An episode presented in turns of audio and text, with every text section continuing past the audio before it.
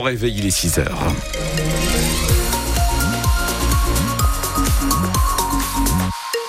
À vos côtés sur la route, pour l'instant, le trafic est normal, on n'a pas de ralentissement, mais comme Pascal l'a dit, nous allons rester vigilants aux manifestations. Alors, le côté météo, comment on s'habille aujourd'hui, Thomas? Alors, on s'habille déjà avec un petit euh, coupe-vent, parce qu'effectivement, il y a ce vent d'ouest qui est assez fort ce matin, qui va faiblir ensuite dans l'après-midi, donc ça va se calmer pour ce qui est euh, de la couleur du ciel, toujours très nuageux, avec euh, des éclaircies qui vont arriver par la côte d'Opale, par le littoral, à partir de, de la mi-journée, donc quelques belles éclaircies aussi pour ce qui est des températures entre 11 et 13 degrés cet après-midi pour les maximales. Mais d'abord, Thomas, la décision était attendue. Le lycée vers ouest de Lille va perdre ses financements publics. La préfecture nous confirme cette information qu'a révélée hier soir le journal Le Parisien. Le préfet du Nord a décidé de mettre fin au contrat qui lie l'État au lycée musulman 20 ans après son ouverture.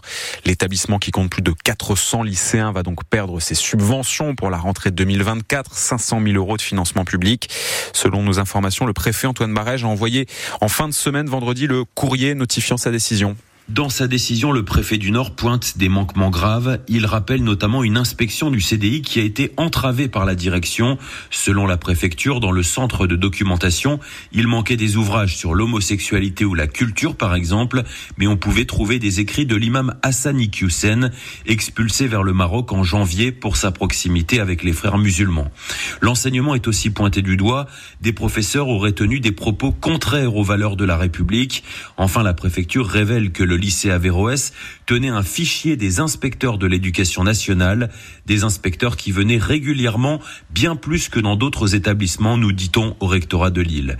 Le lycée Averroès peut faire appel de la décision et pourrait continuer ses activités en septembre, même sans contrat, mais sans subvention de l'État et de la région. L'un des meilleurs lycées au classement national de 2013 aura bien du mal à survivre. Selon nos informations, la direction du lycée sera mise au courant en bonne et due forme aujourd'hui de cette décision de la préfecture. Les avocats de l'établissement avaient déjà prévenu qu'ils feraient appel en cas de résiliation du contrat d'association entre le lycée Averroès et l'État. Bon Thomas, le projet de loi sur l'immigration examiné à partir d'aujourd'hui à l'Assemblée nationale. Après déjà un passage remarqué en commission et au Sénat, le texte arrive cette fois-ci dans l'hémicycle. Vous avez sur francebleu.fr un article qui vous résume ce qui est inscrit dans ce projet de loi porté par Gérald Darmanin. Ce texte comporte des mesures pour faciliter certaines expulsions. Il prévoit aussi d'accorder des titres de séjour dédiés pour ceux qui travaillent dans des secteurs qui manquent de main-d'œuvre, les métiers en tension. En amont de l'examen du texte, les écologistes ont déposé une motion de rejet préalable. Si cette motion est adoptée aujourd'hui, le texte repartirait au Sénat sans être examiné par les députés.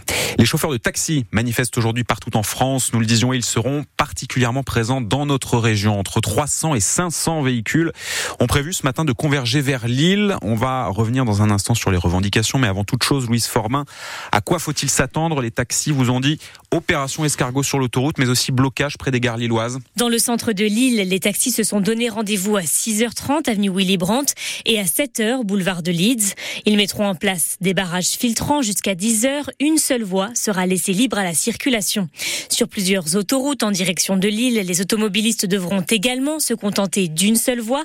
Des taxis de la région participent à l'opération des 7h30 sur l'A1 la 22, la 23 et la 25. Ils partent de Bayeul, de Petite Forêt et de Ronc. Ils ont tous pour point de ralliement la mairie de Lille, où ils rejoindront les chauffeurs lillois à 9h30. De là, un stationnement statique est prévu jusqu'à midi, avant de rejoindre la préfecture du Nord à midi et demi. Les taxis qui manifestent donc à l'échelle nationale pour dénoncer l'ubérisation de leur profession. Ils citent notamment pour cela l'article 30 de la loi de financement de la sécurité sociale, qui concerne les déplacements à l'hôpital. Cet article, en fait, en jouant sur le remboursement, vise à inciter les patients à prendre un mode de transport partagé pour les trajets retour, les trajets hôpital-domicile. Les réservations se feraient alors sur une plateforme. Le président de l'Union nationale des taxis du Pas-de-Calais sera en direct avec nous à 7 heures pour nous expliquer. Le parquet de Meaux a annoncé dans la soirée la mort du deuxième adolescent qui se trouvait sur le scooter vendredi soir à Chelles après un refus d'obtempérer et une course-poursuite avec la police. Les deux victimes âgées de 17 17 ans, sur ce scooter ont percuté une voiture à l'arrêt. Ils sont donc tous les deux décédés. L'enquête suit son cours. Mais selon le procureur, il n'y a pas eu de contact entre le deux roues et la voiture de police. Le ministre de l'Intérieur l'a annoncé hier dans un entretien aux médias bruts. Les supporters du club de Séville ne pourront pas se déplacer à Lens mardi soir, demain soir, pour le dernier match de groupe de Ligue des Champions. Cette décision, comme les arrêtés d'ailleurs de ce week-end, est liée à la mort d'un supporter du FC Nantes au début du mois. Dans un communiqué, le FC Séville proteste d'une part contre cette mesure et indique par ailleurs n'avoir rien reçu d'officiel, que ce soit des autorités françaises ou de l'UEFA.